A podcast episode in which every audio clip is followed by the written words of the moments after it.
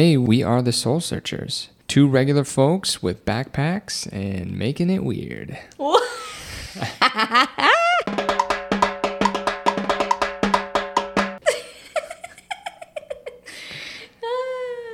Hey, we're Andrew and Candace, and we are the Sol Searchers. We are backpacking around Central America and the Caribbean looking for somewhere to call home.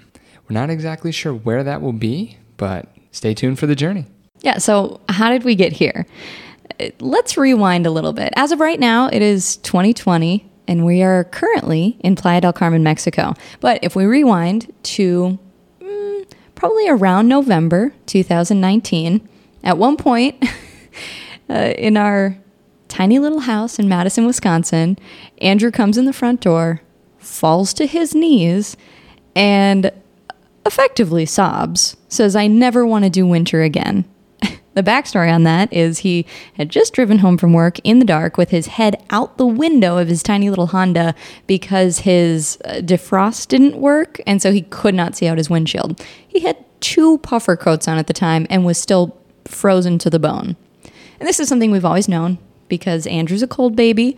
And honestly, we both love to travel. So at that point, we decided to take steps towards seeing what it would look like to live somewhere else, to travel around for a little bit and try to find that perfect tropical spot. Andrew would prefer if it was just a hut on the beach. I require a few more amenities, but I mean, really barely.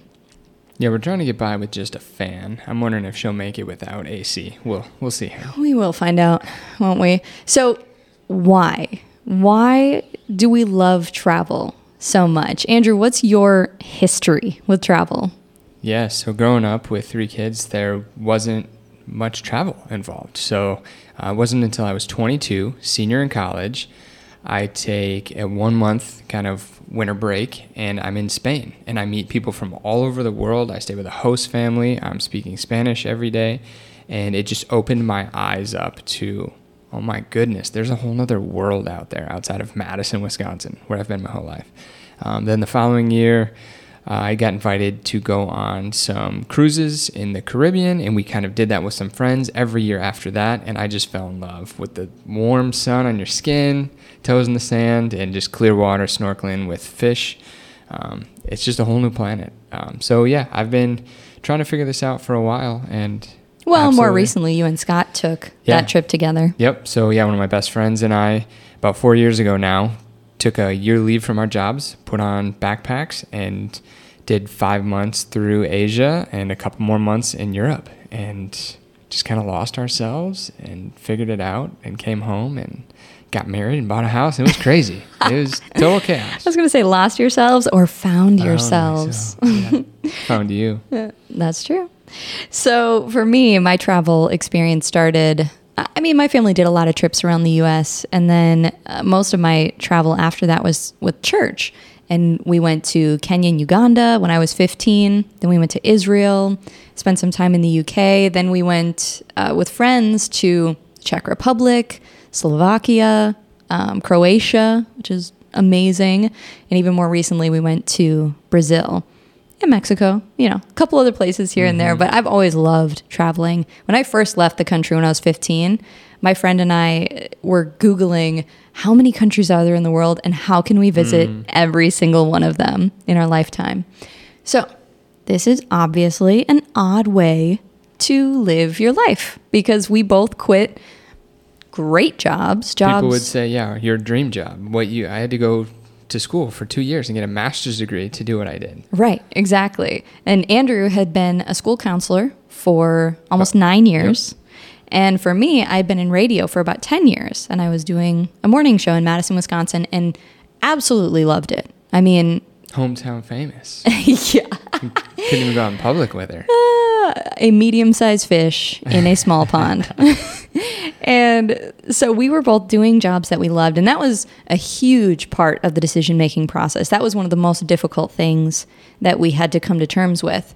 But big picture, we wanted to live somewhere outside the US. We wanted to be somewhere warm, tropical, and honestly, now was the best time. Yeah, and just a different pace. You know, in America, you Mm-hmm. get caught up, and people ask, "Hey, would you want to hang out or grab dinner?" And you're like, "Let me check my calendar," and I got next week open. So I just, you know, I've always been searching for just a different pace um, as well. So that was another huge impetus to get out.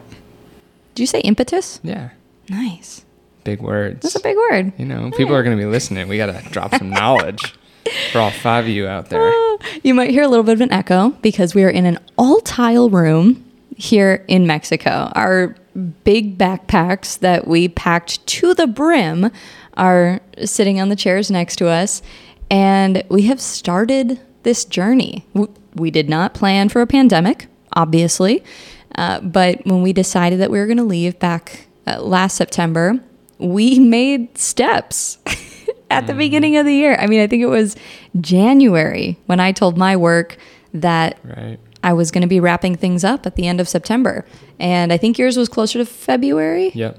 Which 'Cause I- was- yeah, I was trying to plan ahead of like, Perfect timing because you literally signed a contract that said, I'm going to be done at the end of October. And then COVID hit. Right. I mean, just weeks after. So we had to follow through, which honestly I think is just a part of God's plan in all of this is that, you know, we have been healthy through the pandemic. Thank God. We have the ability and the means to do a trip like this. And so I think that's a question that a lot of people have is how? How Right. are we able to bounce around? We, we aren't planning on working for this time that we are looking for our forever home. And Candace being 31 and me 34, people are like, "How did you do this?" And we are retired. We're effectively Right. retired, basically. yeah, we got to figure out how to. You know, this will get us through this next seven months, but we've got to figure out what we're gonna do from there to make a little money. Um, but you know, leading into that, I think some of the big steps were. After I came home from my trip around the world and proposed and planned a wedding in four months and also bought a house, a big piece of that was we bought a tiny house. Um, Not quite the trailers that you see like on HGTV or I whatever. those are bigger. Yeah, they might be bigger. but we're in this little 750 square foot two bedroom house on the near west side of Madison. Um, and so we just started to get creative immediately with that space and what we owned and what we would do with it. And so we started Airbnbing our house out. Um, it was perfect for Badger games for any of you college football fans. Uh, so we'd rent out most weekends for Badger games. World CrossFit um, was in Madison, Wisconsin. Huge company called Epic, which you might see at the doctor's office. that software company's in Madison. They host a bunch of stuff. So we got really lucky in renting out our apartment, or well, felt like an apartment, but our house for a weekend, and that covered almost our mortgage for the month. So we've been living almost rent free, so to say, the past two years, just trying to hustle. That means we have to leave the house. Right. it hasn't been yeah. terribly comfortable the entire time. I mean, sometimes it lines up perfectly with Airbnb, where we already had plans to go uh, out of town for a weekend, and somebody said, Hey, can I stay? And we're like, Yeah. I'd rather not have our house just sit empty. Uh, but then there was other times where people would want to come for a whole week. And so luckily we have some awesome well, they're my in-laws in town, and so we'd go stay with Andrew's dad and stepmom, and uh, they were great about hosting us and putting us up during that time, and even some friends along the way that were just really generous and and very helpful. And so yeah, that was all part of saving aggressively, Right.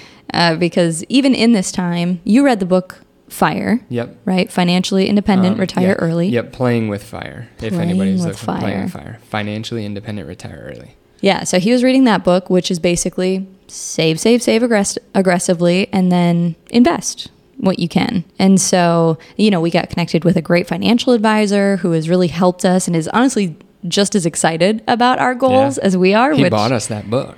That's true. He did get us that book. He's like, you guys are crazy, but here's uh, here's some tips and some advice. He said, "You guys are crazy, but I love it. Right, Let's make this happen." Yep. And so that's been really cool. Um, and then, of course, seven years ago now. You yeah, somewhere around there. you and your friends started the ice cream and pizza shop. Yep, and we did that up in a little town called Lodi in Merrimac. Uh, kind of a little tourist trap, if you will. There's a sweet little ferry, the only free ferry in Wisconsin. It's about five minutes to cross over the river. What a fun fact. Yeah, but while you're waiting in line, we were there for your kids' ice cream needs. They would throw fits and say, We want ice cream. So, anyways, we saw this as the perfect spot to uh, open that up and get it going. And we did pizza by the slice out of there and even some whole pies and ice cream. And we did that for about three or four summers. And then this started to become more of a reality and a need for me. So then started having conversations with those guys of, hey guys, I mean, I could come back every summer and make this work and scoop ice cream again, or you could buy me out. They're all family, and so I was kind of the odd one out anyway. Um, and they chose to buy me out. So um, it wasn't a huge chunk of change because obviously the bank owned most of it, but it was a nice, I would say, down payment on something if we needed it. So we put that in with all of our savings the past couple years and set aside a good chunk of change to just figure out what these next seven months will look like. Well, yeah, and I would say that Andrew especially, but I can be this way as well. Is we're just frugal. I mean, Yeah. Andrew, you absolutely most of your clothes are not most, but some of your clothes are still from high school. I was going college. Yeah, in college it was uh, ten years ago now. So yeah.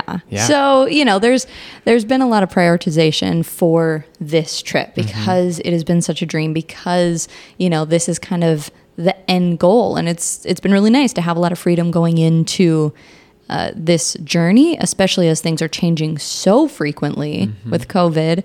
And um, yeah, it's it is exciting and a fun adventure that we hope you're able to follow along with. And if you're a friend or a family member, you probably know all of this already, but we just figured we would let you know uh, who we are and what we're doing. Yeah, and if you haven't caught up yet, we are safe and alive in Mexico. so there you go. Oh, so thanks for joining us, and we will try to put a few more of these podcasts out to kind of keep you up to date on what we're doing. And if anybody wants to come visit, just hit us up on uh, either Instagram or Facebook under Sol Searchers and S O L as in the sun. And uh, yeah, just set aside a time that you want to come travel with us, and we'll help you plan it out figure it out. We'd love to see you. Visitors are always welcome. Absolutely. All right, we'll talk to you later.